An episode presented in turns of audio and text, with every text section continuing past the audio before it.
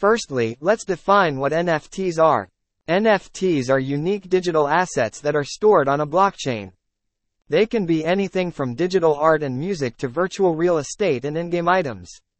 The fact that they are one of a kind and can be verified on a decentralized ledger makes them valuable to collectors and investors alike.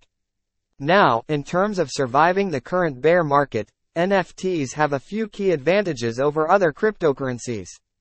Firstly, NFTs are not directly tied to the price of Bitcoin or other major cryptocurrencies.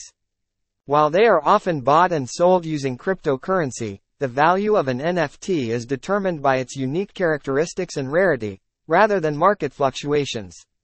Secondly, NFTs can be used to create new revenue streams for creators and artists.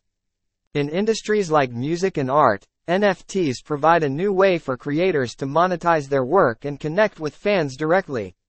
This can help to insulate them from the effects of a bear market.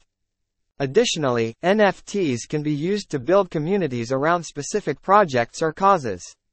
By creating NFTs that represent membership in a community or grant access to exclusive content or experiences, creators can build loyal followings that can weather market downturns.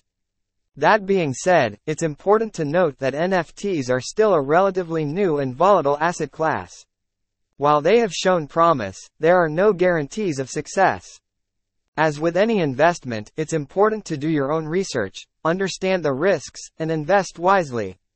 In summary, while the current bear market may present challenges for some cryptocurrencies, NFTs have the potential to thrive thanks to their unique properties and ability to create new revenue streams.